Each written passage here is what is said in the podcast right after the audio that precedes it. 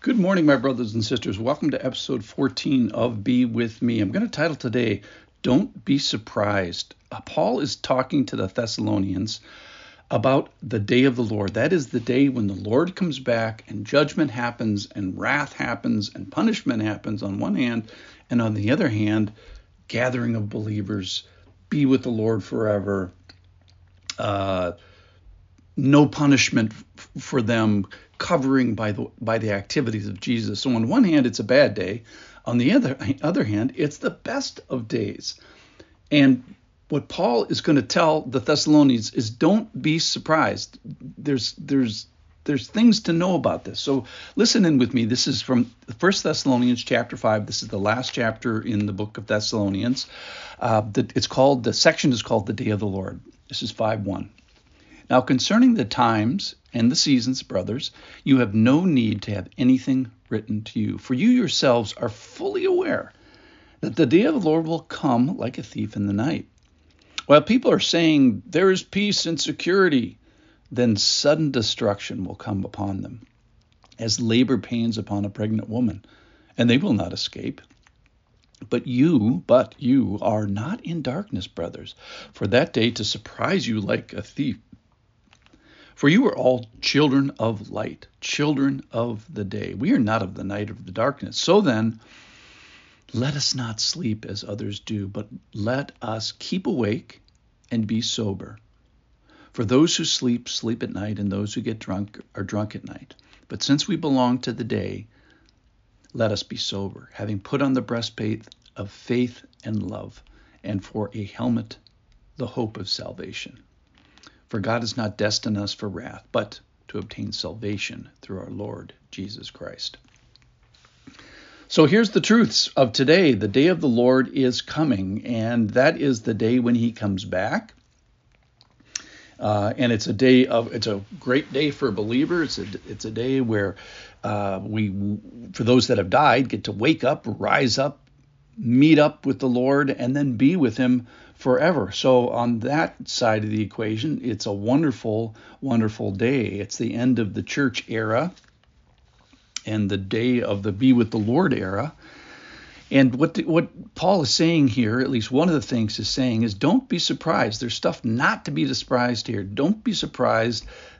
Uh, he says this for some, this would be like a thief in the knife, which is two parts of that. One is the the surprise part of it, and the other part is the unwelcomeness uh, of it. Nobody wants to have a, a, a thief in the night, but that's not the way it is for for believers the timing of this is a surprise for everybody. Jesus said, uh, just as he was being uh, ascending into heaven to, the disciples, it's not for you to know times or season that the Father has fixed by his own authority. So let us all not be surprised that we are not in full command of the what day this is going going to happen. And there's lots here that uh, should not surprise us. It shouldn't surprise us who's coming. Well, that's Jesus. That's very well clear. Where is he coming? He's com- he's coming here. And we even had yesterday we talked about meeting up in the in the clouds with him. And why is he coming? Well, that's the big thing on the passage, and that is because this is a, a day of judgment. It's a day of wrath, and you can have kind of like two postures. One is to be saying, uh, hey, peace and security, this is never going to happen. Uh, the, the commentator said today from the ESV said that these people were spiritually disengaged, like just bl- blind to this. And that is showing real bad judgment and inaccurate assessment of their own assurance. And he says to those people, hey, you're destruction is going to be sudden and non-escapable and you're sitting here in in darkness saying i'm not in darkness when you actually are in fact you're so uh, ironically secure about this that you're asleep or have chosen to be drunk and out of control and not waiting and ready and this day of wrath this day of judgment this day of punishment is going to come upon you in a very bad way now that's contrasted here with the believers. that this is the day of homecoming. It's the day of rescue. It's the day of being raised with Him, meeting with Him, and being with Him forever. And for, for believers, it's not a day of, of, of wrath. And verse 9 even says, For the Lord has not destined us for wrath. So it's a group of people that are sitting, waiting, not in the darkness, but belonging to the to the day, not surprised as to the purpose or the place or the person. Uh, it's the children of light, not asleep, not like others, awake, sober, and those who are going to be found in Him.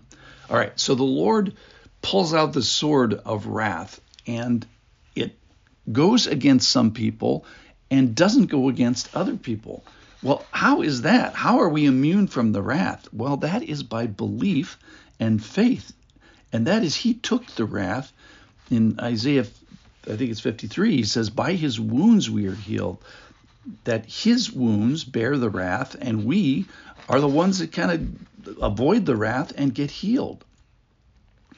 So let's not conclusions. Let's not be surprised. Don't be surprised at the timing. Nobody knows knows that, so know that it's a surprise.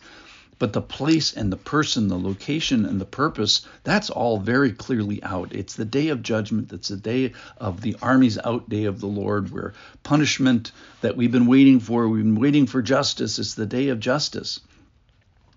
Um, and it's a day when no one can stand except under the wing of the Lord. So the, the idea is how do we get immune from his wrath? It's by him. The Lord is the day, this is the day when the Lord is the warrior, warrior, and he's the one that can protect us from all this wrath part. So this is us taking refuge in the Lord. So, how do we get to take refuge in the Lord? Here's the charge for us today is if you're not sure, take refuge in him now. That's the way we were able to take refuge in him on that day is by take refuge, taking refuge in him on this day. So Lord, for my unbeliever listener, I pray, Lord, that they can yield and bow and receive you and repent and take refuge in you now so this day never happens to them. Thank you for listening. Don't be surprised on that day.